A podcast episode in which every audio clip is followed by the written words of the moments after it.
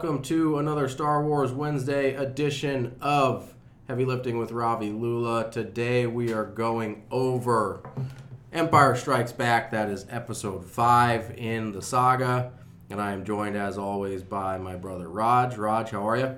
I'd just as soon kiss a Wookiee. Well, I mean that option is probably on the table still.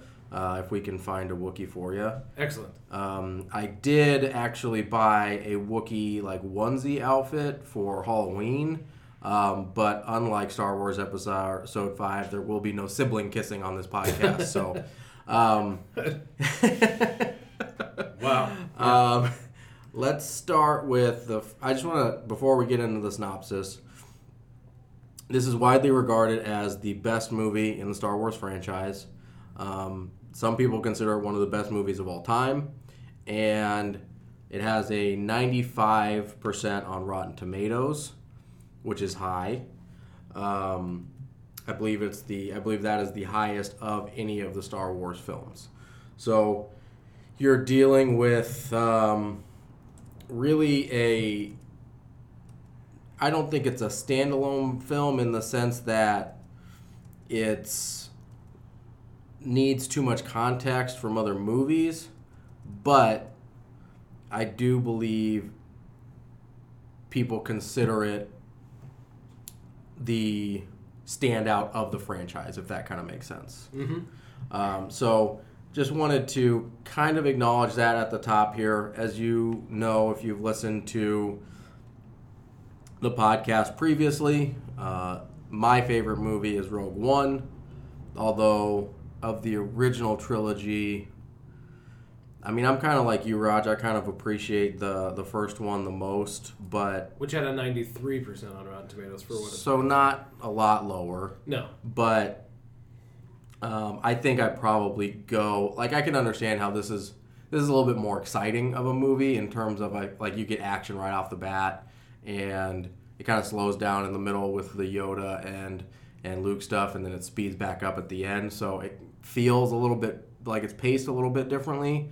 Uh, but I will also say, and I think this is true of all three movies, and maybe it's because they've retouched them and stuff a lot, but this movie came out almost 40 years ago in 1980, and it the just the uh, quality of the effects stand up remarkably well. Um, there's a lot there's a lot more in space in this movie uh, in terms of you've got the Millennium Falcon trying to get away from the Star Destroyers a couple different times, and it seems like that part of it holds up really well, uh, and you wouldn't necessarily expect it to for a 40 year old movie. Yeah, it's not all that visually different in space anyway from Episode 8, uh, which has some similar kinds of, of chase scenes in in space. Um, so yeah, I'd, I'd agree with you on that. Um, all right, so let's get into the let's get into the synopsis, and we are three years after the destruction of the Death Star, and the Rebel Alliance, after their base was found on Yavin, even though they were able to destroy destroy the Death Star, the Empire kind of knew where they were at, so they picked up and moved to the ice planet of Hoth. Uh, now we'll get into this a little bit. I don't feel like that was the most practical of choices, but uh, so the Darth Vader, who is now obsessed with finding Luke Skywalker, uh, mostly I'm assuming because he blew up the Death Star, is has sent out probes throughout the galaxy. One finally lands on Hoth, and uh, and they kind of identify it, and and that's they uh, the Empire basically finds them at that point. Um, while that's going on, in terms of them sending out the probes and everything, the Luke and and Han are out on a surveying mission, I guess. I don't know what else you would call it. Fact finding probe. um, and Han heads back in. Luke gets uh, captured by the abominable snowman, and I think it's technically called a Wampa. It is. But- yes, I looked it up. I don't. I'm, I'm gonna stick with abominable snowman. um, and that is the. Uh, so he's he's captured by the Wampa, and then you start hearing Force Ghost Obi Wan telling him to use the Force, I believe. Is that at that point?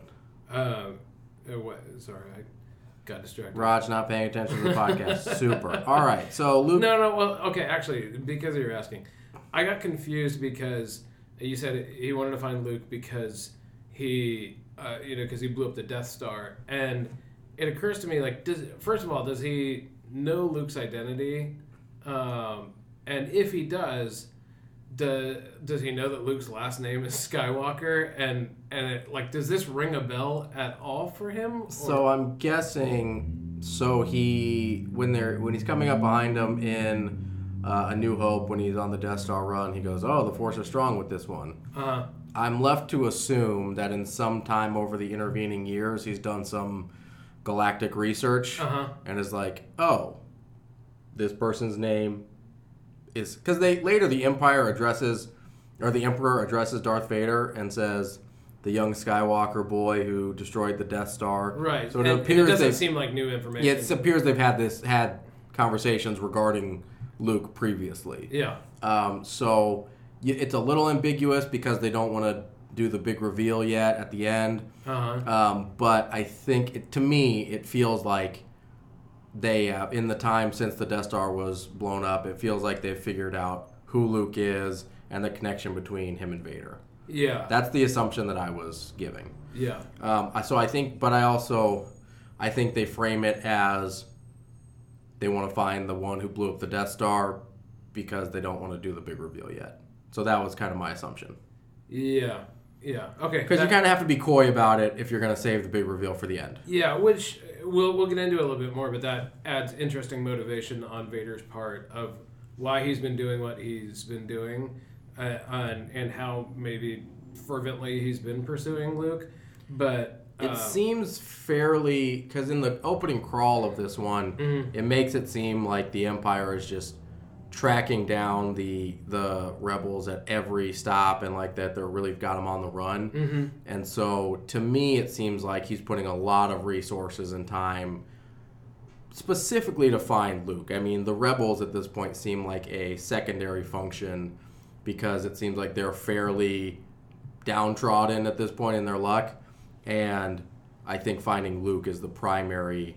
It feels like Luke is a bigger threat to the Empire than the rebels are Sure. at this point. So I, that's the vibe I got from the context. Now your question was, uh, is Obi Wan Does? Obi Wan actually talk to him in the cave with the Wampa, or is that No. Okay, No. So I know he talks to him after. I thought I couldn't remember if he Yeah. talked to him during as well. But uh, As far Luke, as I know, we don't see Force Ghost Obi Wan until after he's after out of the. Wampa. Yeah. Um, so Luke figures out that he can uh, move things with the Force and is able to grab his lightsaber and escape from the Wampa. Yeah, and that's actually the first time in the original trilogy that we see that I know of that we see somebody use the force to move an inanimate object. Okay.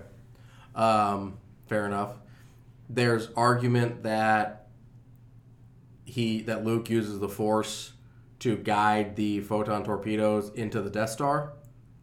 That's that's fair. I think most that's what I gather when when Obi Wan says use the Force and he puts away the guiding computer. I guess I always assumed that he was using the force to know the exact right time to shoot and the exact right sort of place to shoot, but that I I never really got the impression that he was the one Guiding. guiding those I mean, it could be either way. because they made it such an issue about timing. You know, it's like, uh, you know, bullseyeing womp rats and your T sixteen back home, and, and you know that it's just like a tough shot. See, to me, I took that to be accuracy, not timing.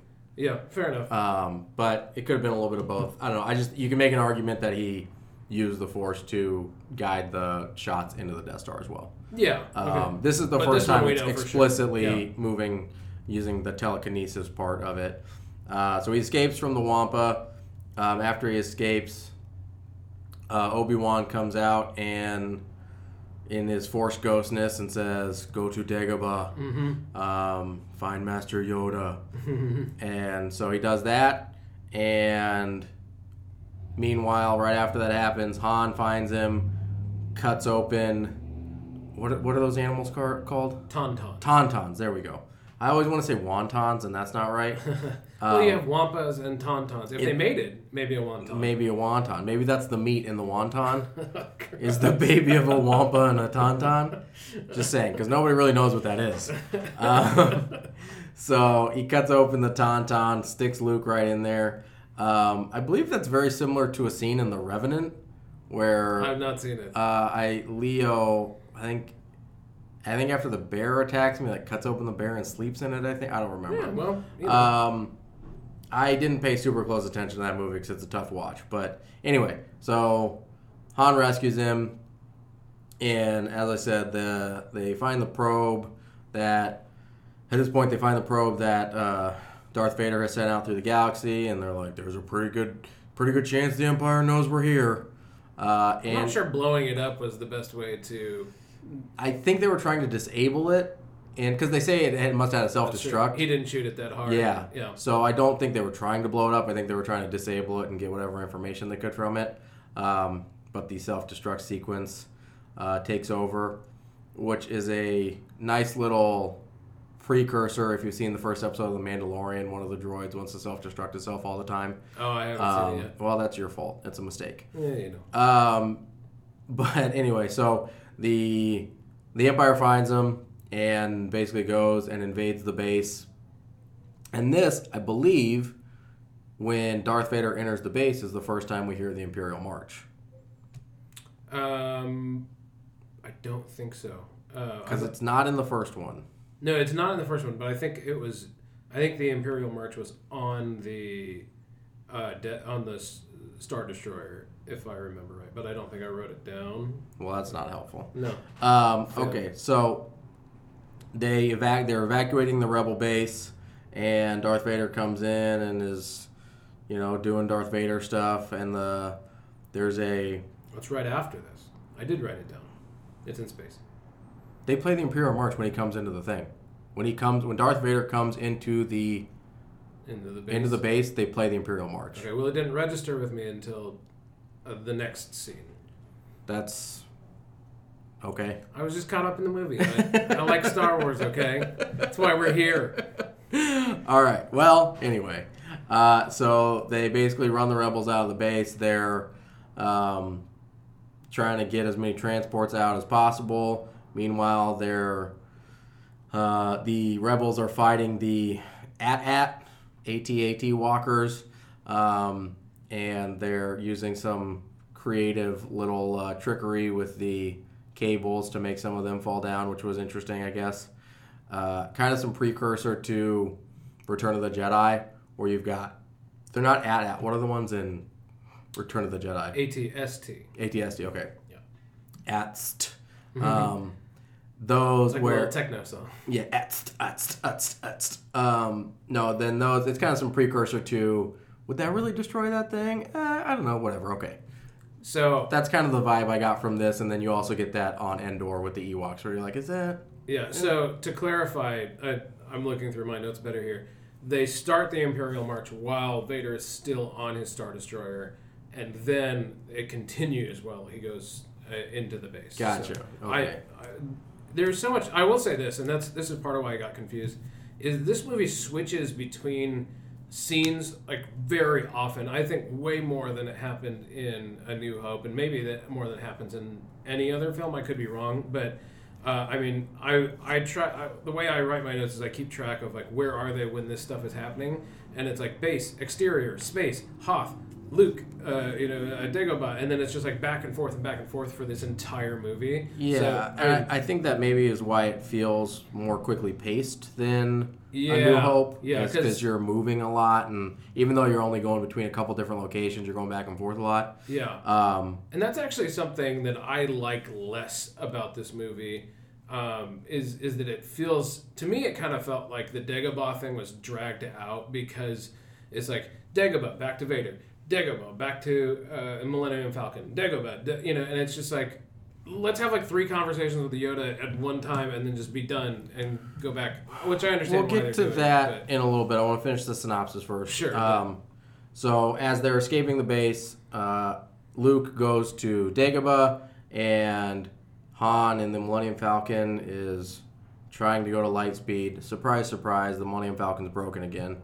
Uh, and they're not able to get there. So they hide in an asteroid, which turns out to be the mouth of a thing, and they have to fly out of there.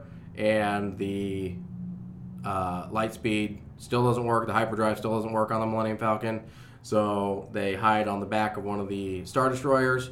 Meanwhile, Darth Vader is very upset that they can't find him and kills like three of his captains. Yeah. Uh, just very, very choke happy in this one. He's choking a lot of people. Yeah.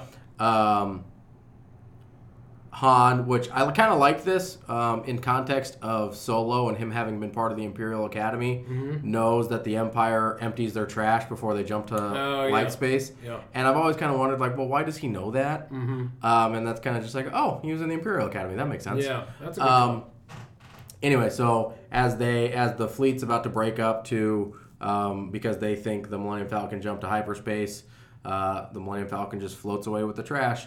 Uh, but Boba Fett, being a good bounty hunter, has this idea and finds them and tracks them to Bespin, where we meet Lando Calrissian for the first time, and that's at the Cloud City. Turns out, though, because Boba Fett was tracking them, the Empire gets there before the Millennium Falcon. Which, if the Millennium Falcon is so fast, how did they get there before it? And also, if they were tracking it, why would they? How, how do you know? Maybe I don't know if they like intercepted communication. I don't know. it's like There's it a looks like they're going to Bespin. We'll race them there just in case. there's a well. So I will say, Darth Vader does say calculate all possible destinations based on their last known trajectory. So maybe they got lucky. I don't know. Yeah. Um, or maybe the Millennium Falcon has seen better days and isn't that fast anymore. um, that's also possible, considering the hyperdrive is always broke. Although, you know what? They don't have a hyperdrive at this point, so the Oh, Empire could have hyperspaced there.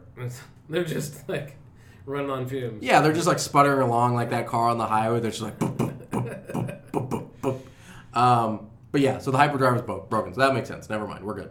Uh, so they get to the Cloud City. Lando has already cut a deal with uh, with the Empire, so that's not great. They freeze Han and Carbonite, um, and Luke leaves Dagobah because he sees a vision to go and find Luke and Leia, and, or excuse me, Han and Leia and Chewie.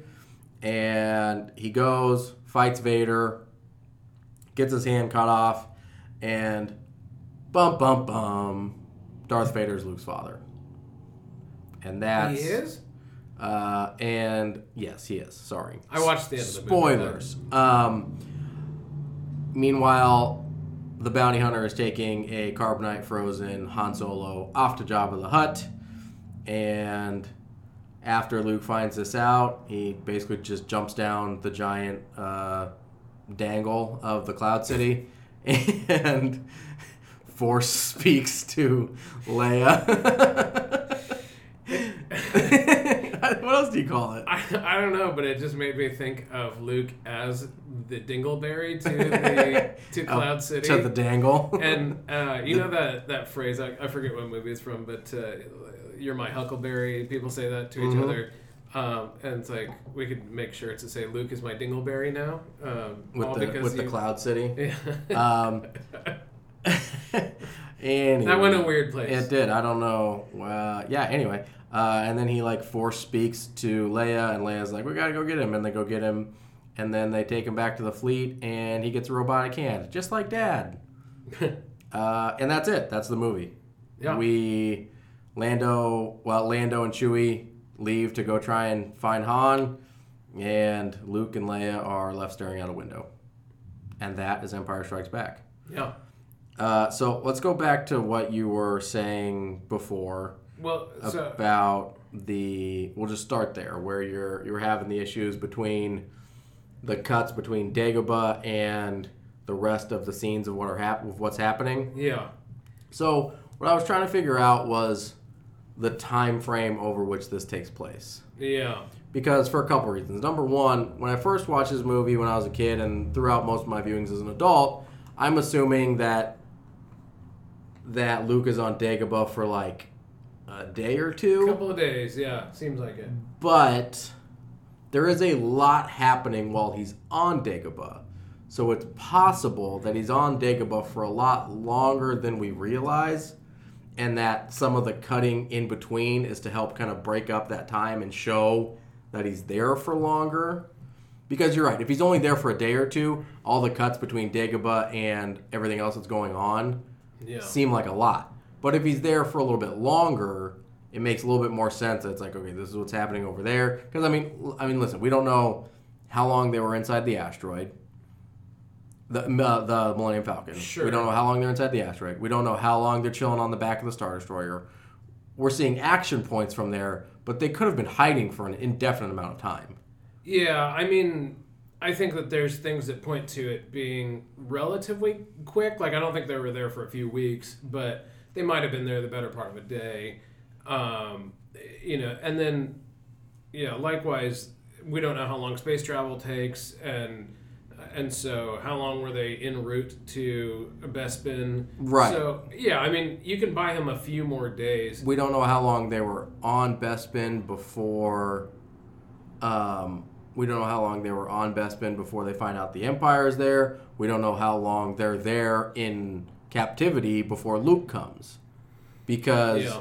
I get that they make it seem kind of fast, but also, A, it makes the training not make that much sense if it's that fast. Yeah, especially because Luke at one point is like, uh, you know, Yoda was like, "You failed in the cave, remember?" And he's like, "That was so long ago." And it's like, I don't know, maybe thirty six hours ago is what it feels like. But Right, but if it's a longer, especially, I think you've got a decent amount of ambiguity on the time frame on the Cloud City, yeah, and so we might be talking about the course of a lot longer, several weeks or whatever. maybe, yeah, Uh, in which case, the cuts make more sense. That was my only. Yeah. Also, the training makes more sense if it's longer. Well, and the only thing that that really helps for me is that uh, Han and Leia. So between the time that they kind of escape Hoth and the time they get to Bespin, they get a lot friendlier by the time that they get to Bespin. Like you know, because he comes in the room at one point and like kisses her on the head, and that's after she's been like calling him a scruffy-looking nerf herder and all sorts of things.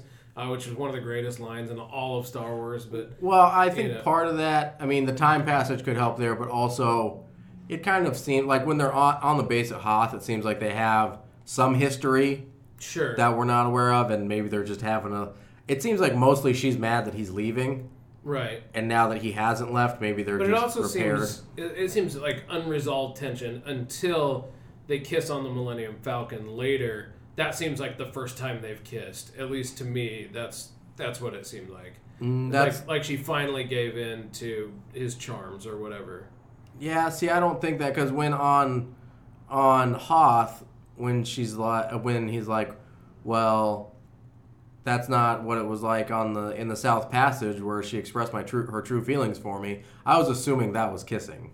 See, I don't think so at all. I think that that was his way of making Luke and the droids think that that's what she did, and and she's so annoyed at that thought that she kisses Luke instead. Because even his reaction there is like, yeah, he, he can't believe that she kissed Luke. Almost like, seriously, this guy got a kiss before I did, and Yeah, I don't buy that at all. I think we are reading this movie in two totally different ways. Yeah, I don't. I think that. I mean, it's been three years since A New Hope. You don't think they kissed in that entire time? No, I don't buy that at all. Well, first of all, we don't know what all Han has been doing in those three years, and secondly, um, she's been busy, like becoming a general in that time. So uh, I don't. Yeah, I don't buy it at all. I think this is the the closest proximity they've been for a while because he had to go pay off Jabba and that sort of stuff at some point. Well, he still needs to go pay. That's what I'm saying. He hasn't been to go see. Jabba. I think they've been together most of this time. I I don't know. I, I think they. I think the way I read this is that they're not like in a relationship, but like they've done relationshipy things. I think you're too 2019 about this uh, because I think that's very Han Solo of uh, like. I think that's a very like Han Solo way to read the movie. That's fair. I just think that them kissing on the Falcon, it seems like the first time they've crossed that line. It seems like to me the first time that she's not mad at him in a while. Yeah, I don't know. But his line about You're reading this very like 1843. but his line about you know like you need a scoundrel or whatever, and it, it's it's like selling her on the idea of him entirely, not on like come on, let me back in. No, she, he doesn't say he's. He's said something effective. you like scoundrels or, or like you like me because I'm a scoundrel. Like this is a conversation they've already had before.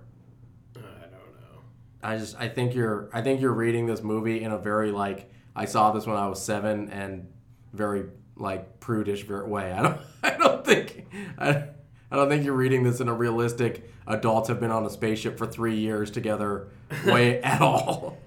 I'll I'll admit that I think there's something that happens between that kiss and Bespin because they get a lot closer in a hurry. And it's like I think he let Chewie drive for a little while, but uh, no. Okay, she says you make it so difficult.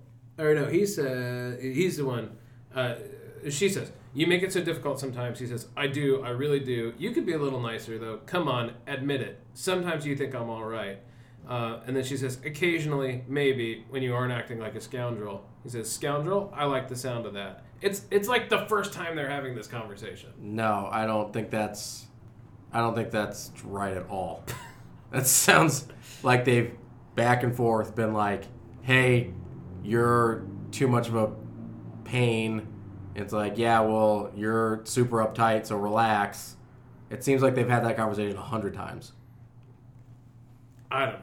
I I will admit I started watching these movies when I was five, so I think your seven-year-old Empire Strikes Back brain has taken over. I don't. I think it's still a valid reading of the movie. Though. I don't. They have been either in space on a spaceship together or on an isolated rebel base on a frozen planet for three years. That is not the first time they've kissed. Then where are the space babies? Is my question. Uh, space contraception, obviously. Duh.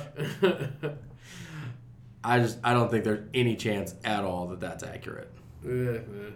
Uh, anyway, so let's get to let's get to things you like about this movie.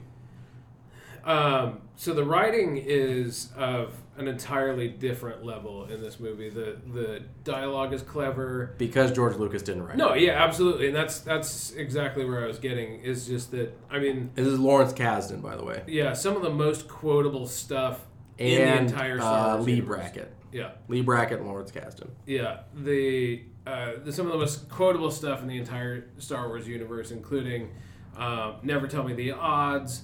Um, you know, the when they're on the base early. Your tauntaun will freeze before you reach the first marker. Then I'll see you in hell. Yeah, it's like it's so quotable this Yeah. movie, and I think that's part of the reason why uh, so many Star Wars fans liked this movie the best. For me, it's not my favorite movie of the trilogy. Um, part mostly just because of what happens in the movie, where there's not.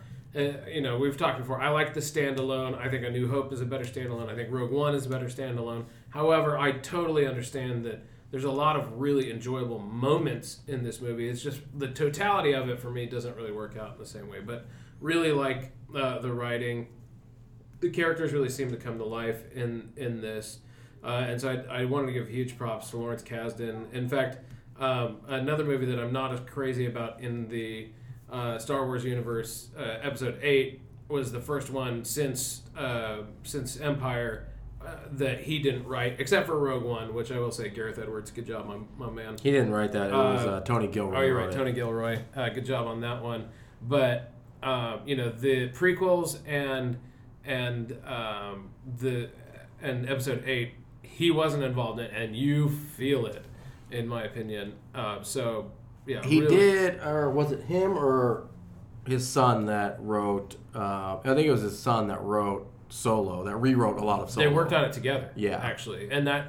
Uh, so apparently, he's got a huge soft spot for Solo or for Han Solo as a character, and um, and and so that's how they kind of pulled him out. He said he was done uh, writing uh, Star Wars movies, and, and they're like, but a Han Solo movie, and he's like, fine. Um, Only because you guys are ruining it. yeah. so they they worked on it together, and and he said that that's his real for real his last one. Uh, an interesting thing about that is that he wanted to kill Han Solo in Return of the Jedi. Yeah, way earlier. yeah. Uh, And uh, and uh, Harrison Ford was on board for that. yes. Yep. Yeah. Um, and uh, so there's yeah I, I like his willingness to take risks as a writer including killing off main characters and such Um, it's this movie is much more quotable, uh, not nearly as wonky in, in some of the ways. You know, laugh it up, fuzzball, stuck up, half witted, scruffy lurk, looking nerf herder. You know, some of the just best lines in the entire Star Wars universe come from this movie. Yeah, and um, I I would agree with that. I think it's much uh, much better written than uh, A New Hope for sure. I I just like that.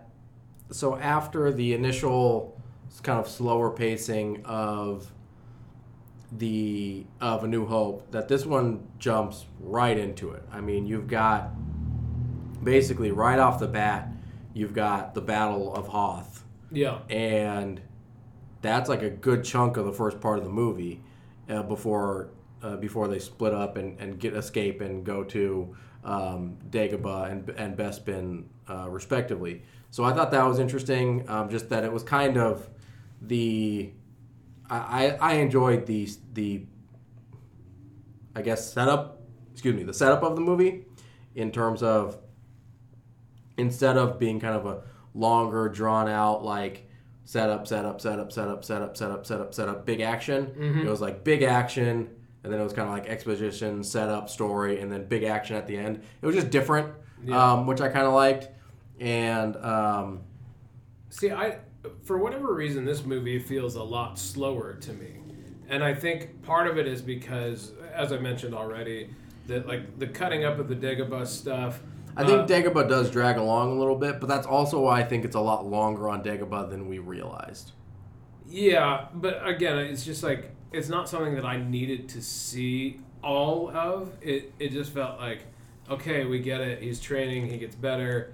Um, in in any non Star Wars movie, that'd be handled more with like you know the Rocky montage or something like that. And I get that that's totally not appropriate for the the style of movie that this is, but it's just it's like it's a little, little much for me. I just don't know. I don't know how else you would do it without to show, I guess, the importance and also the, I the intensity and extensive things that you have to go through to you know trained to control the force, without. I mean, yeah, you can't do a Rocky montage in a Star Wars movie, No. and if it's any shorter, I mean, we already thought it was only a day or two. If it's any shorter, you know what I mean? You're looking at okay, so this is a course of like he's there for like 12 hours and leaves. I mean, I think the timeline is confusing in this movie, and uh, and even though we talked about it, I'm not necessarily convinced that it there is a long span between the beginning of this movie and the end.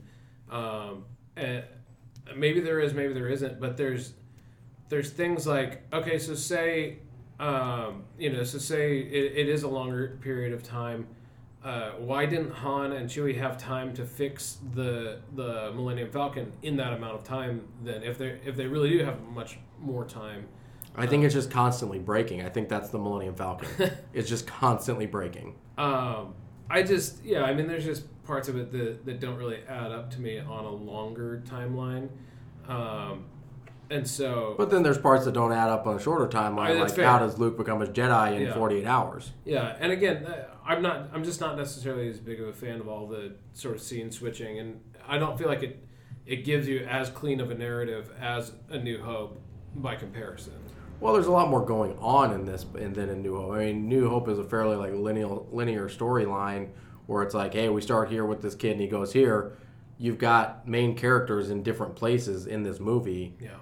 I mean, that's kind of how you have to do it. I, I guess for me, just the thing that I don't really care for as much is that it's a lot of the same, sort of the same thing happening again. So it's like, uh, we can't find the Millennium Falcon because they're in the asteroid field. And then it's like, cut to Dagobah. Uh, we can't find the Millennium Falcon because they flew over the top of us and they're sitting on our, our you know, behind our radar dish. Uh, you know, and then back to Ba- Dagobah. And it's sort of like, I, it just, the movie kind of drags a little bit for me because of that. Yeah, I mean, I don't. I think part of it is because they have to be doing something while Luke is training, Yes, I, yeah. and I don't know how else you do it. Yeah. I mean, yeah, you could send him to Bespin earlier, but then you're on Bespin for a super long time. Yeah. And it's like, well, is that better? You know, is that Yeah, I mean, you know, you're it- like, oh, we're just chilling on Bespin still, yeah, just hanging out on, still hanging out on Bespin. yeah. I think in other movies they solve this with some sort of like monster plot, essentially. You know, where uh, he, uh, they have to escape, and they already did that in the beginning of this film with with the Yeti, um, the Wampa. Well, and they kind of do it with the asteroid too. Yeah, it's true. Yeah. Um, so I don't. Although the the asteroid monster doesn't age quite as well, as it looks like Slimey from uh, uh, from Sesame Street, kind of. I mean, the effects are not incredible, but on the monster, I will say, you know what I thought was interesting is when they're on Dagobah, and I could be wrong here, but I think those are the first because there's like snakes and stuff and like a lizard on Dagobah. yeah, That's the first time you see like Earth-like animals Yeah. in the universe. yeah, I mean, there's no like dogs running around. You know what I mean? Like Yeah. the, the snakes are your first. I I'm gonna say humanoid animals, but you know what I mean, like earthbound animals. yeah. Yeah.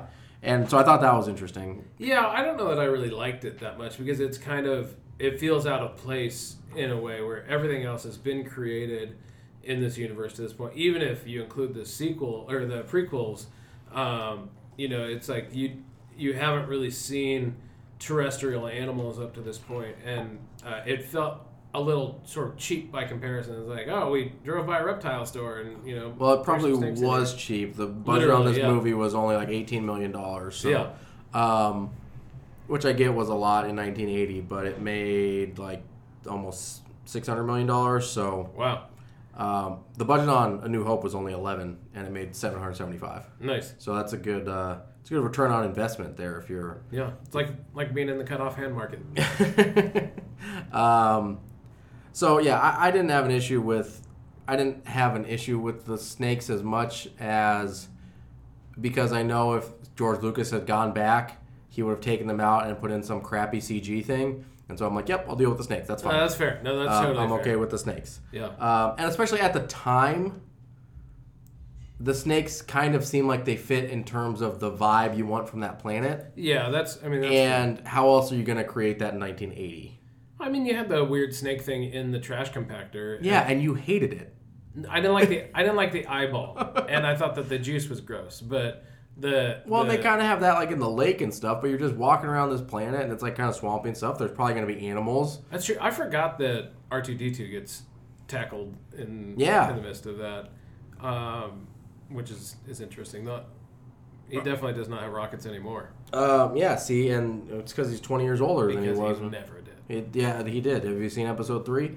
um, so what? You, you seem pretty out on this movie. What other things did you like? Um, so one thing that I, I really liked was the introduction of the Super Star Destroyer. Uh, know, so we have the regular Star Destroyers that we've seen in A New Hope, and then Vader's ship uh, is I looked it up. It's called the Executor, um, which it's uh, if you say executor, then that's like a person who deals with wills, but. Um, so, but so the Executor, and then there's also other superstar destroyers named the Annihilator, the Arbitrator, the Eclipse, which is Palpatine's ship, and the Ravager. There's And- also an Avenger. Is there? Yeah, they say it in the um, when uh, when Darth Vader is talking to the bounty hunters. Mm-hmm. It's like we're getting a message from Star Destroyer Avenger. Oh, interesting. Yeah, I I feel bad for Arbitrator, which feels like the worst. Uh, you know, not like- if you say it executor, then they're about the same. Exactly. It's like those those are when the, those the lawyers go on, but um, Listen, I'm sure there's galactic lawyers. I mean, if there's a galactic senators, there's got to be galactic lawyers, right? but you have like the Annihilator and then the Arbitrator. Um, But no, I I thought those ships were cool. speaking of ship names, Mm-hmm. I thought it was interesting that at the beginning of Yeah, I know where you're going with this. yeah, at the beginning on Hoth, where they're the Rogue leaders Yeah, and Rogue Rogue Two. Two and Yep. Rogue Three, and it made me think either a when um, when Bodhi Rook says Rogue One, either he already knows there's a Rogue team, so it's not an absurd Mm-hmm. title, or B because of what they did, they named a Rogue Squadron after that team. I yeah. But either way, I liked it. Yeah, it's it felt like a nice tie-in, even though it was like just this side of of screwing it up because like thankfully there was no Rogue One Yeah. in this movie. But I, I also, I'm sure the people that made Rogue One like were aware of that. Probably. I'm yeah. guessing, you know? Yeah, somebody's keeping the Bible on the. Yeah. Hopefully. Hopefully, Uh, there's a Star Wars Bible somewhere that's yeah. like, hey, there's no Rogue One that you know, or whatever. Yeah, I liked the development of Leia and Han's relationship. Um, I liked the the carbonite freezing um, as a it, it- like visually. I like it. I I have some questions about the uh, the practicality of, of the idea, but I mean, don't ask about the science. It's just no, no, it's not about the science. It's about like why does Vader need to freeze Luke? I did think about this. I It's like p- put him in a headlock, man, and like you know just drag him to the Emperor. well, I so my answer that I came up with was that they feared because they don't know that much about Luke at this they don't know point. how powerful he is. Right, I think they feared he was too powerful. it's just funny to think that they can catch him, freeze him in ice real quick, and like they're so they're so afraid of how powerful he is, they think they can Well- still catch him and freeze him in an ice cube. Okay, but here's look at it this way: if you're capturing him and trying to get him somewhere, you're controlling him for a matter of hours, probably. Whereas in order to freeze him, you have to trick him for a matter of a few seconds. Sure. Also, theoretically, he can't use the force while frozen, and so regardless of how well you have him restrained, if he can still use the force, he doesn't need use of his hands or anything. You'd have to keep him unconscious for that amount of time anyway, which might as well just freeze him. Which I will say makes the dark side much better at uh, being being cautious ab- about the the rise of a new. You know, it's like, oh, this guy, there's a force wielder on the other side now. Maybe we should get on this real quickly instead of, uh, you know, The entire Jedi Council being like, "Hey, Palpatine, you mind helping us out here with this?" for like 15 years. Yeah, Uh, no, it- that's fair. yeah. Um, I also uh, one more thing on the uh, on the carbonite freezing. I love. I don't know why, but I love that the thing floats on its own. yeah, Um, it's just like such a cool visual to me. it is a cool visual. Um, that's one of my favorite things. It's another visual you would see in The Mandalorian if you would ever watch it. I will. It's a Disney Um, Plus thing. It's yeah. so just sign up for it. Verizon won't give me my business. They won't give it to me on a business account, and I'm protesting by not. It's seven dollars a month. Go watch The Mandalorian, you dork. Um, anyway, and just you know, quick sidebar. Once all of the Mandalorian episodes have come out, we will go over the Mandalorian. But I want to view it as a whole. I don't want to view it as an episode by episode, um, just because. Otherwise, this will become the Star Wars podcast. Yeah, which done. I've got other things to talk about. So, um, not a lot, but some. Yeah. Anyway, Uh, one. um, so anything else that you liked? Yeah, one more thing that I really liked, um, and I was probably gonna save it for a little bit later. But so uh, speaking of the the carbonite freezing, and one of the most iconic scenes of all of the Star Wars movies, uh, Leia tells Han, "I love you," and he says, "I know," and that line was Harrison Ford's idea. Uh, Kasdan and and Lucas both hated it. But Irvin, Ker- Irvin Kershner, the director, liked it, and he had Harrison Ford's back, and it has become incredibly iconic in uh, the, not only in this movie but in all of film. I gotta say, I didn't love it. Yeah, Yeah, well, like I did when I was when I was younger, yeah. but watching it now, I was just like, eh, it doesn't really work for me. it's a jerk move for sure. Not just that, but like he doesn't even deliver it that well. I yeah. I mean, like that's if you're gonna say the jerk move, there's not enough like arrogance to it, or like even like a knowingness to it. He almost says it back the way you would say "I love you" too. Like she goes, "I love you," and he goes, "I know." so I think He doesn't say it like, "I know." So my read on that scene is that he says it more tender because he he wants to say I love you back, but if he does, it's sort of accepting his fate that he's about to die or something. And so if he says I know and keeps up the Han bravado, then it's like I'm gonna live to fight another day. I'm not gonna say it now because it's not gonna be my last words.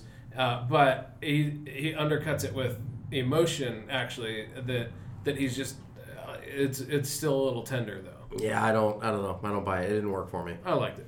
in in upon hundredth viewing, it didn't. I couldn't. Can't get behind it anymore. Um, was that it as far as what you liked? I guess I also liked that Vader is much tougher in this movie. This I think this is probably another reason why people love this movie is because Vader is the big bad that you want. It's badass Vader. Yeah. and which I like a lot, and I wanted to address this too because so in A New Hope, Vader kind of feels like Grand Moff Tarkin's lapdog a little bit, Uh huh. and I don't love that. Yeah. I like that in Empire Strikes Back, he is basically just like running it, Yeah. you know, and I don't know if I don't. I guess I don't. I don't know if Grand Moff Tarkin was just like so powerful in the bureaucracy. Like I don't understand why. Like I don't understand why the change. Well, I think part of it is because, uh, you know, in A New Hope, they're still dealing with the Senate and there's an existing like military structure and all that. But if you think about it, and I, I actually just had to think about it for a second, um, and, and and it's like Grand Moff Tarkin and a lot of the military brass die on the Death Star, and so there actually is a massive shift in in authority. Right, but if Vader is as big of a bad as he is, why was he? I mean, was Well- it just like on Emperor's orders that he's not running stuff already? Like, why is he not running stuff already? Well, it was like Nick mentioned in Rogue One how uh, they uh, Vader was kind of a secret, and Sure. and he was like the sort of chupacabra myth. Yeah, a little secret weapon. Like, do they have the nuke? yeah, exactly. Yeah. and so I think um, I think we're just watching with not a lot of explanation, but we're watching Vader come out of his shell and just be like, "All right, it's my time to shine now." Yeah, I guess. I guess I would. I would buy that more if we were closer to the end of Revenge of the Sith, where like if this if it was like Revenge of the Sith, five maybe ten years later, we're at A New Hope, and he's still kind of like feeling the ropes of where you know of his place in this whole thing. Where does he belong in the world? Yeah. Uh, little Michael W. Smith. My place in this world. Um, that's for you, old school, uh, contemporary Christian music fans out there. uh, although, you know, what freaked me out, sidebar here, I was listening to 90s on 9 on uh, Sirius XM, and that, like, came up. They were doing, like, the uh, like one of their countdowns from, like, 92 or whatever that song came out, and, like, that was on the list. Oh, really? And I was like, was Michael W. Smith a crossover guy? Weird. I was not prepared for that. Anyway. I, I didn't think Star Wars would ever get into Michael W. Smith, but Uh, yeah. um, but so yeah, I, I guess the Senate makes more sense to me in the sense of like they couldn't just unleash Vader because the Senate would not have it. yeah. Um, so that doing what now? that I'm sorry, there's an android uh, robot man. What's happening? he just chokes people all the time. Kills children willy nilly I mean, on at least two separate occasions, that we know of. chokes people out just a lot.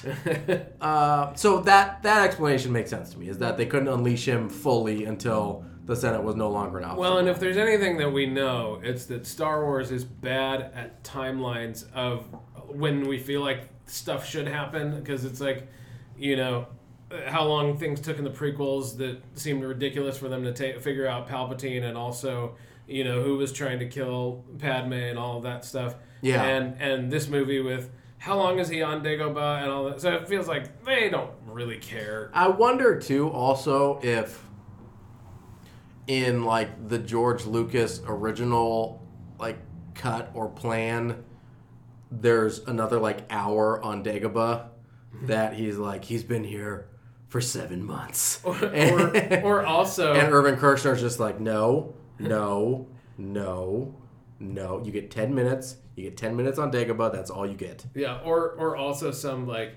lengthy bureaucratic discussion about letting Vader out of his cage or something. That Sure. that would be very Yeah. Lucas as well. Um, yeah. So I, I get the the timeline's a little ambiguous there, but yeah, I did like that we've got like we've got kind of peak Vader in terms of his power and his ruthlessness. I mean, like we said earlier, he just anybody that disappoints him at all immediately choked out and Yeah. killed, and just no questions asked. I, and he goes.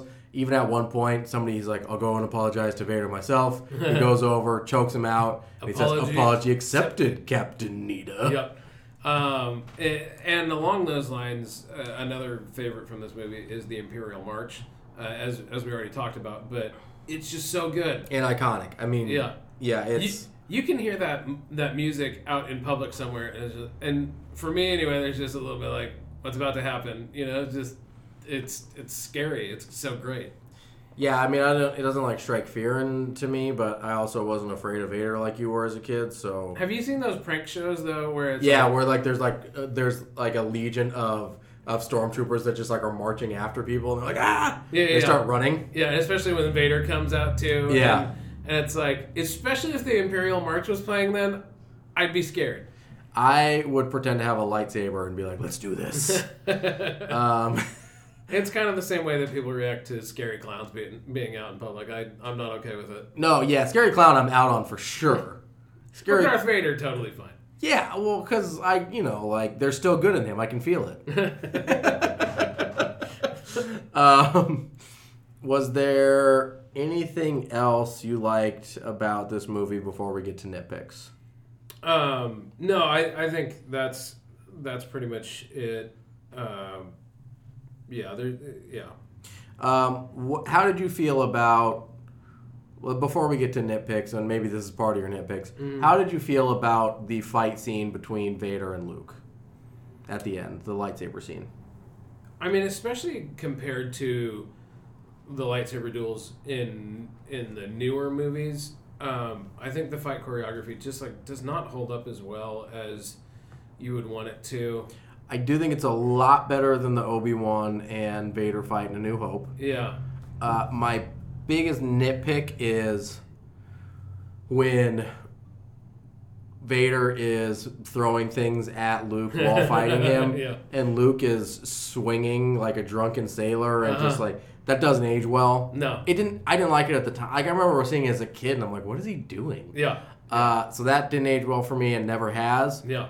But in general, I didn't mind it. I thought it was pretty solid. Yeah, I mean, there's there's quite a bit to like about it, especially when you compare it to the Obi Wan fight, which which is much briefer than I remembered it being Very short, as a kid. and not as it's just there's very little like movement there's very and there was a lot more of that in uh, whether it's fight choreography or just like general athleticism in the fight i thought there was quite a bit more and i was it actually was better than i remembered it in terms of Yeah.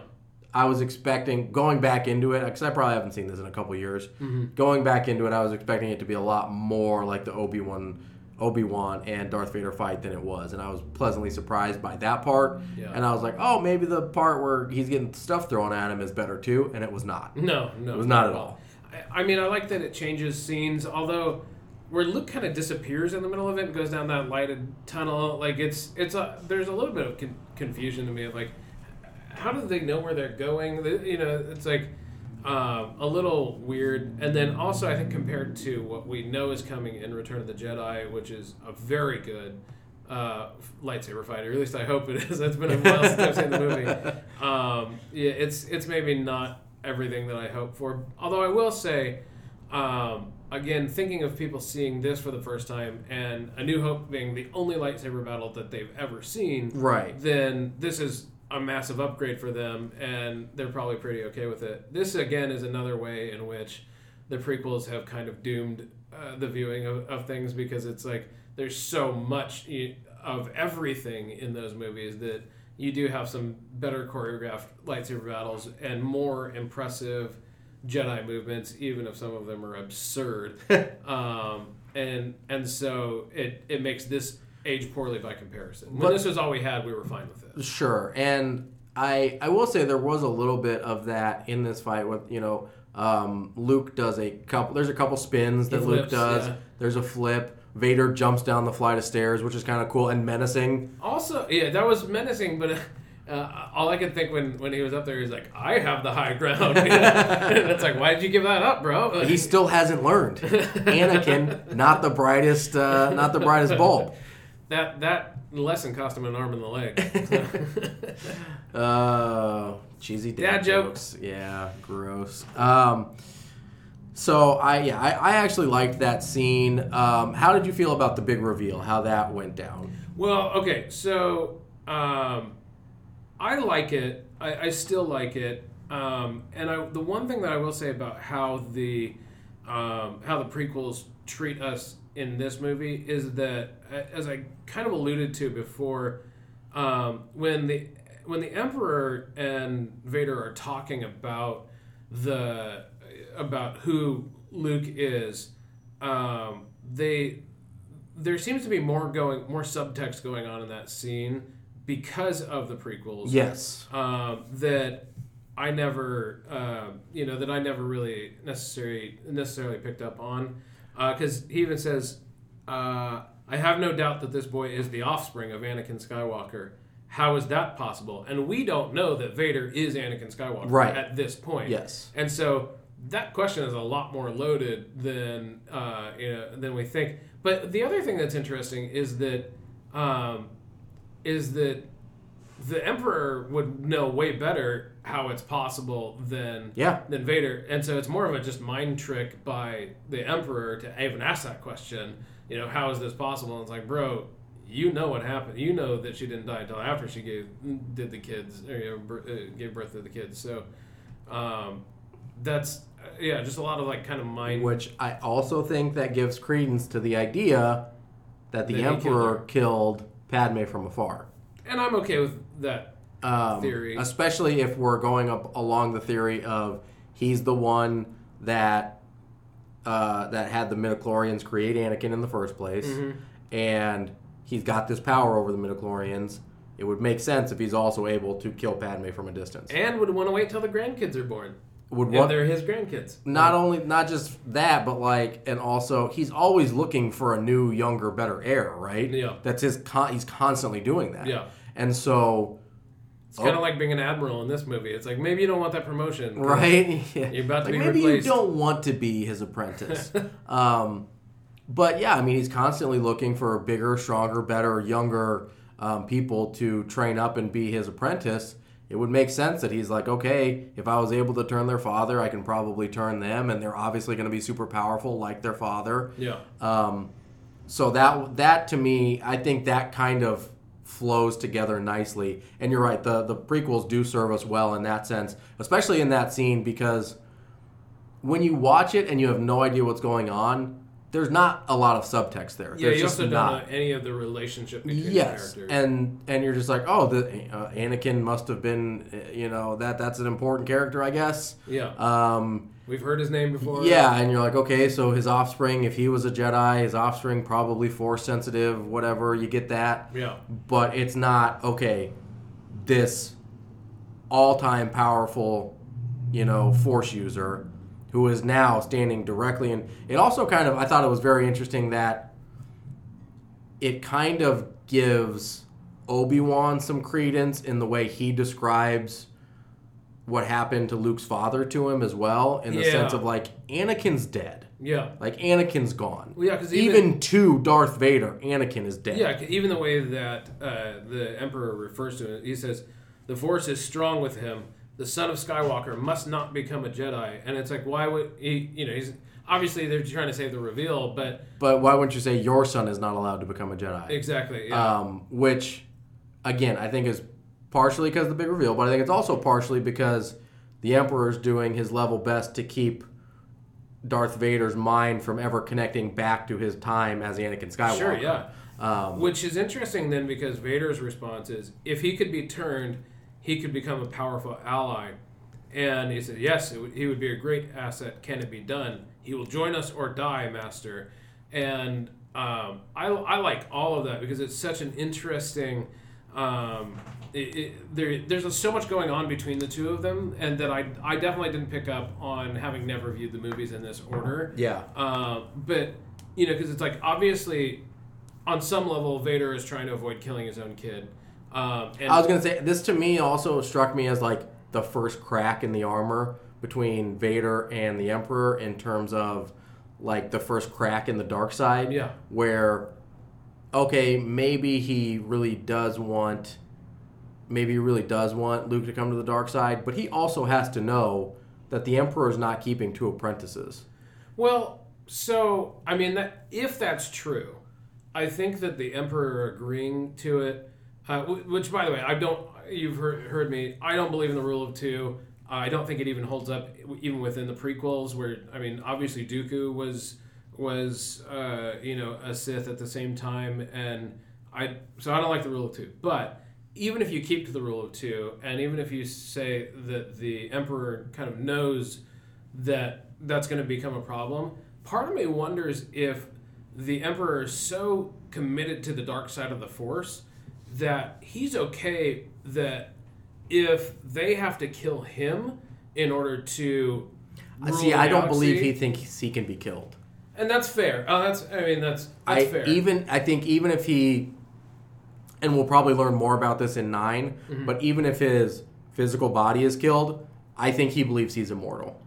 yeah, I mean that's that's true. Which he might thinks be. He's conquered death. He might be. We don't know. yeah, Um, but that's true. We I do think the entire this scene in particular is very well served by the prequels because there's so much more there than we realize and like I said, I think this is the first crack in Darth Vader's dark side armor. Yeah. In that he's like, oh, if I have a because this, this is ostensibly the first time he's learning he has a son, or at least these conversations, whether it's this specific conversation with the Emperor Yeah.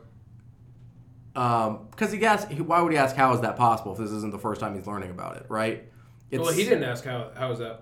Uh, Yeah, he does. oh yeah, he does. Yeah, Yeah, the he says there's no doubt that the young rebel who destroyed the Death Is Star offspring is of- the offspring of Anakin Skywalker. Yeah. And he goes, "How is that possible?" To me, that's saying this is the first time he Yes, is hearing yeah. he has a son. yep, So that's a lot to process. yeah. He's also pretty quick on his feet for you know turning that into Right. a conversation. But let's not kill him just yet. Right? Yeah, and like maybe eventually he will want to kill him, but he's like, "Uh, I- this is new information. I don't want to murder my son yet." Yeah. Um, I have a lot of more respect for how manipulative the Emperor, is, incredibly manipulative. Because even you know, Vader knows that he has to say the line at the end. He will join us or die. Yes. Or, or else the Emperor's not letting. Otherwise it's not happening, yeah. Yeah. The other thing that I found was really interesting, and, and part of the reason I think it's part of where Anakin starts to turn back Uh huh. is the Emperor hid this from him.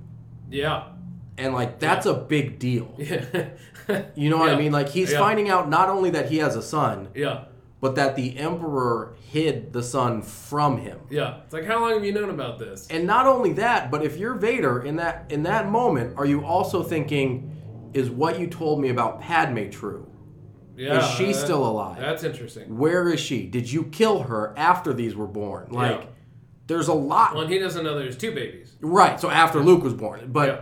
So there's a lot going on there. Not just with Luke, but then you have to think he starts to wonder about Padme as well. Yeah, and actually, technically, at this point in the universe, we don't know that there's two babies, but that's, Yes. that's a different story. Uh, but so that to me, there's a lot in that scene, Uh huh. and I like it a lot because of that. Yeah. And again, the prequels are very poorly executed, but the story that we're given in the prequels really enhances this part of the movie Yes, I agree. to yeah. like an unspeakable degree. Yeah, and the and the reveal at the end of the movie, um, like I said, I, I still really enjoy. Um, it, I like that uh, you know the the lore around how this was shot was that even uh, Mark That Hamill didn't nobody on the know. set knew Yeah, that there were, I believe, what I heard, and I don't know Mm-hmm. if this is true or if I'm confusing it with someone else, is that they filmed two different scenes. yeah, And that this was one of them, and they didn't know which one was going in the movie, so they couldn't tell. well, and if I remember right, the And Mark Hamill, I think, was the only actor that knew that this second scene even existed, besides James Earl Jones. Yeah. It was those two. oh, that's true because he's not even in the suit. So Yeah. yeah, So it's those two that know about the scene and the production crew. And I believe, if I remember correctly, they had two different scenes shot for that for that end ending scene between Vader and Luke, so that the production crew didn't even know if Which it one was, was gonna make which one was going to make the cut. And I Yeah. think Luke and James Earl Jones were the only ones that actually knew which was going to make the cut. Yeah, although um, Mark Hamill speaking about this was he, he was like nobody cared about the spoilers back then, and so he was like showing it to friends and like ah, what is this you know? And, uh, it, as Graham Norton show, he gives that interview and it, and it's really funny. Um, but uh, yeah, I, I really like that reveal. And but we do need to talk about something, which is That's impossible. No, I, I'm fine with that. I actually am It was not as bad as I because you know it kind of gets made fun of. Yeah. The no, that's impossible. I think this It is another way that the prequels serve us well because the no is way Also, worse than that this. that acting is way better than anything Hayden Christensen ever gives you. Absolutely, And also, the better than some Kylo Ren even. it's way better than like the internet jokes would make it. Like if you haven't seen it recently, Yeah. it's not nearly as bad and as exaggerated as the internet makes it seem. no, what, yeah, I agree. What were you gonna say? What I was going to say is that we need to talk with the listeners and really everyone. Stop quoting this line wrong. oh yeah, it's, It's no, I am your father. He never says, Luke, I am your father. yes, that's correct. Stop it. That he never says, "Luke, I am your father." It's no, I am your father, because he says, "Obi Wan never told you what happened to your father, did he? He told me enough. Yeah, He told me you killed him." He says, "No, I am your father." exactly. Yeah, yeah. So stop quoting the line wrong. And don't buy anything with that line on there wrong because it just, it's wrong. Stop it. Um, I don't feel as strongly about it as you do. It is wrong. I just don't care that much. Yeah. Uh, but the uh, yeah, so that the that's the big reveal, and and we, I know you said that Mark Hamill showing it to a friend, his friends that don't care, but this is like the biggest reveal in movie history Yeah. at the time. Really, I believe mean, that I I believe that I protected my kids from finding out at school because I showed it to them. Or that's part of why I was gonna wait a little bit longer to show it to them, but I was like, I don't want them to find out from somebody else. I want I want to see them watch the movie. I don't care if they find out that Santa Claus is fake, but if they find out that Darth Vader is Luke's father, there will be hell to pay. Honey, turn off the podcast. Kids don't know about Santa yet. Uh, uh, that's funny. Um, hold on, we have a diabetes thing happening. Give me just a second here. There's a beep. Not like an emergency diabetes. no, thing. it's just beeping at me. Yeah. Um, it's gonna keep beeping. There we go. All right, there we go. All right. So, uh, was there anything else that you wanted to touch on in terms of either things you like, nitpicks, anything, uh, anything with this movie? Um, so this is somewhat tangential to the movie, but um, so I looked up. I did kind of a, a deep dive on Lawrence Kasdan. See, you know, I, I'm I was always curious. We talked last time about what else has John Williams done. Everything, and, uh, literally everything. yeah. Um, so interestingly, Irvin Kershner um, didn't really do that much. Uh, he did a James Bond movie, and I mean, he he like made more stuff, but nothing nearly as big as as Star Wars. Lawrence Kasdan, on the other hand, Raiders of the Lost Ark, Wyatt Earp, The Bodyguard. Uh, Silverado, uh, you know, just so many things. And interestingly, uh, the Bodyguard was the thing that um, that got him famous. It, it was sold a long time before the movie with Whitney Houston was actually made, Huh. and um, and that started bidding wars around his other movies, and uh, and Steven Spielberg was was like, hey, what are you doing next?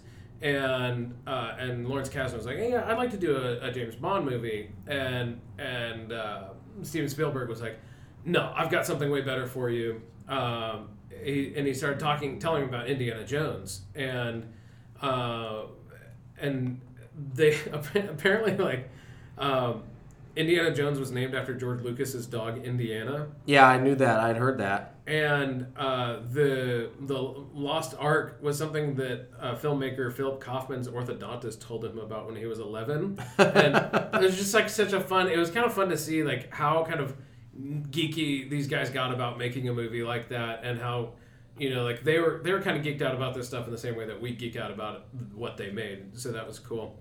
Uh, another cool thing that I learned about um, about Lawrence Kasdan is that he's been married to Meg Kasdan, his wife, since 1971. So 48 years. Congratulations. Good job, you guys. Uh, I just felt like, I mean, normally you you see people who are rich and famous and incredibly successful, and it's like, you know, been married like a million times and whatever. And uh, no, this dude stuck with the one that brought him. So, you know, So another uh, bit of the Kasdan family, Jake Kasdan, one of Lawrence Kasdan's sons, mm-hmm. is the writer and director of the two new Jumanji movies. Uh, the ones with The Rock. interesting. He's uncredited as a writer on the first one, but he is the director.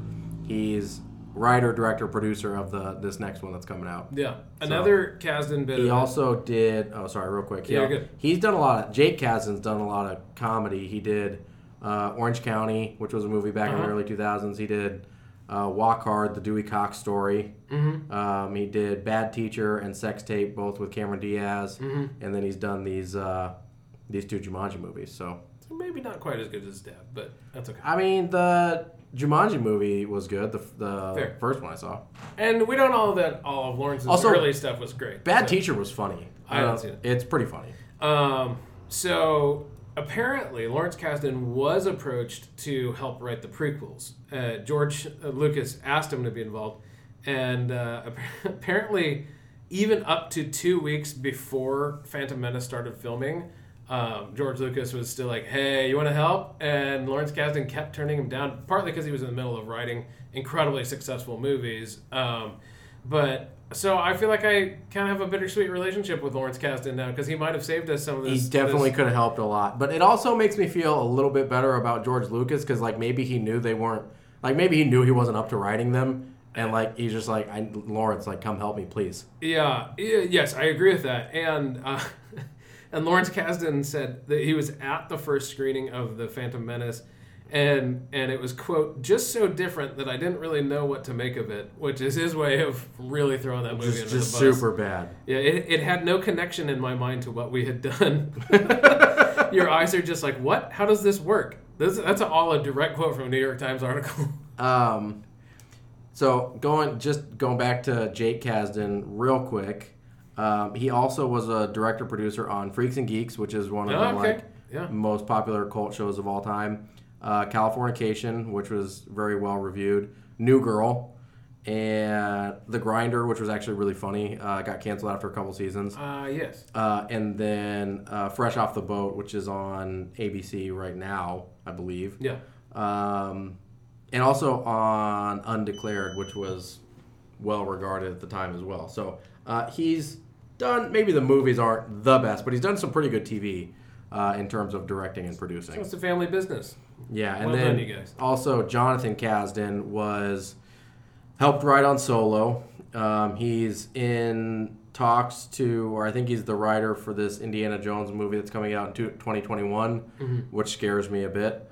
Um, and then he was a bit actor in a lot of his dad's movies, in like Silverado and Wyatt Earp, Hmm. um, Dreamcatcher, which was him as well. So I found that kind of amusing. Yeah. And uh, he was also a writer on uh, Freaks and Geeks. He was a writer on Dawson's Creek, um, and he was an actor in several. Or no, he was a director in several episodes of, of Californication. So him and Jake work together quite a bit, and it seems like Dad tries to keep him in the loop as well. So Yeah. that's the Kasdan family. None of them are as good as Lawrence, but So uh, something that I was thinking about when you were talking about the fight choreography between Luke and uh, Darth Vader was that um, it, it's actually really really hard to do good sword fights, and this is you know I mean it's laser swords, but it's it, they're swords, and it reminded me of.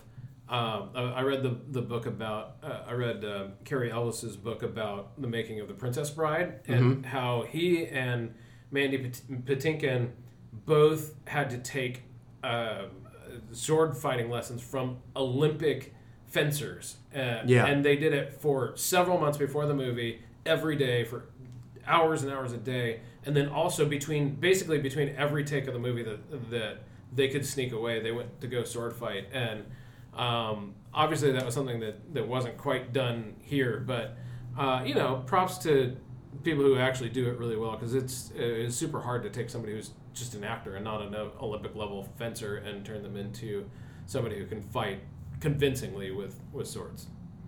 Um, I did want to bring up also, we were talking about um, we were talking about uh, Lawrence Kasdan and his work on on uh, The Empire Strikes Back.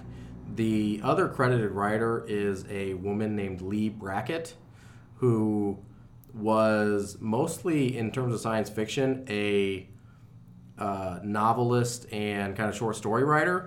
Um, did have some screenplay work, but not on the not in the science fiction realm.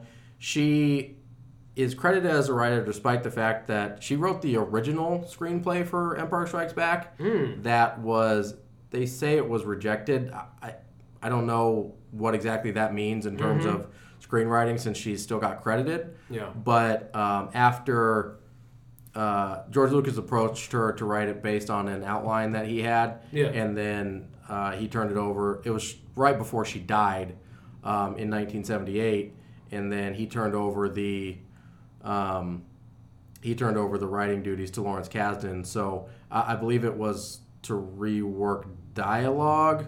Um, they say that she was credited in tribute, despite the fact that she was involved in the final result of the film. But I don't know how much of her Sure. screenplay was used or not. But Yeah. I also thought it was interesting. Um, there's been a little bit of I don't know if controversy is the right word. Everything's a controversy these days, but in because in the first couple episodes of The Mandalorian, there's no like humanoid looking women in the Mm. series. Now there's a lot of aliens that are kind of ambiguous, and some of them could be women. I don't know, uh, but also there's only like three characters with talking roles in the first two movies or in the first two episodes. That being said, Star Wars, as we discussed in A New Hope, has been one of the, I would say, most progressive in terms of putting women in leading roles and in roles that are outside of whether it's Princess Leia, whether it's Rey in the new trilogy, whether it's uh, Jyn Erso in uh, in Rogue One, and not just putting them in damsel in distress roles, but in like leading roles and hero roles. Yeah. And so Even if they're largely under underrepresented on screen, at least the roles that they're in are. are big roles and outside of what roles that normally put they that are normally women are normally put in. Um, sure, you'd like to see more women on screen in general, but it's also, at least in the original trilogy, in the context of a war where typically there's just not that many female soldiers. yeah. That's just kind of a thing. yeah. Um, so that's something to be considered. But in general, I think it's. Listen, I don't know what the rest of, and I haven't watched episode three of The Mandalorian yet, which comes out today. I also know that there's an actress named Gina Carano who was billed in the promotion of this film, so I assume she's a major character at some point. Uh, so I, I don't think it's going to be a female-less show.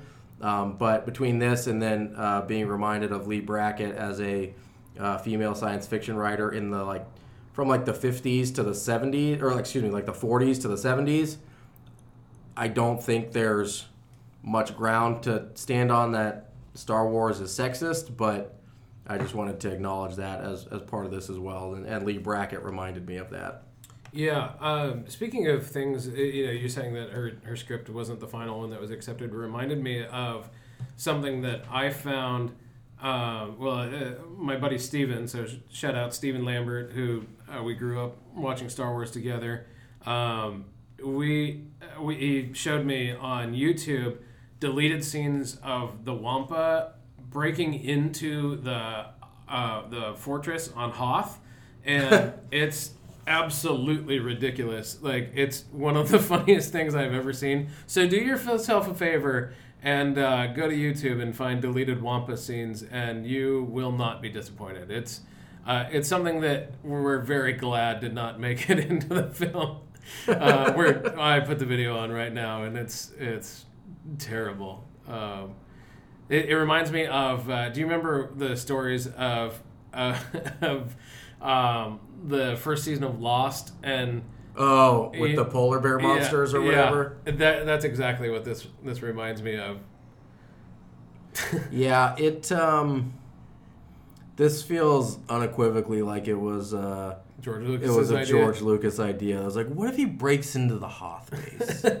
How does that sound? You know, actually, that reminds me of something I did want to say is that um, the two times when Darth Vader shows up uh, in this movie in in unexpected ways. So one being uh, walking into the Hoth base, um, and then the Which kind of highlights his obsession with Luke and not just the trying to squish the rebellion. Because Yeah. if just trying to squish the rebellion, he would not be there. yeah, you just blow everything up and be done. Well, not just that, but also if they wanted to invade the base, he would be on a ship somewhere. He wouldn't be walking through the base. Yeah, yeah, and likewise, um, then when he uh, shows up on in Cloud City uh, on Bespin, both of those scenes I think are two of the most terrifying scenes in all of Star Wars. Uh, you know, he he it, again, like you said, it's just peak Where they Darth. open the door and he's like at the at the dining room table, like the banquet, yeah, yeah, the yeah. banquet the head. head, head of the table. Yeah, Uh, which, uh, although uh, speaking of that, uh, we we don't really have time for it, but just I don't know that I really buy that that his robot hand can stop lasers, um, can can stop the blasters. Uh, I don't think that was. I wasn't taking that as robot hand can stop blasters. I was taking that as like the force is absorbing the lasers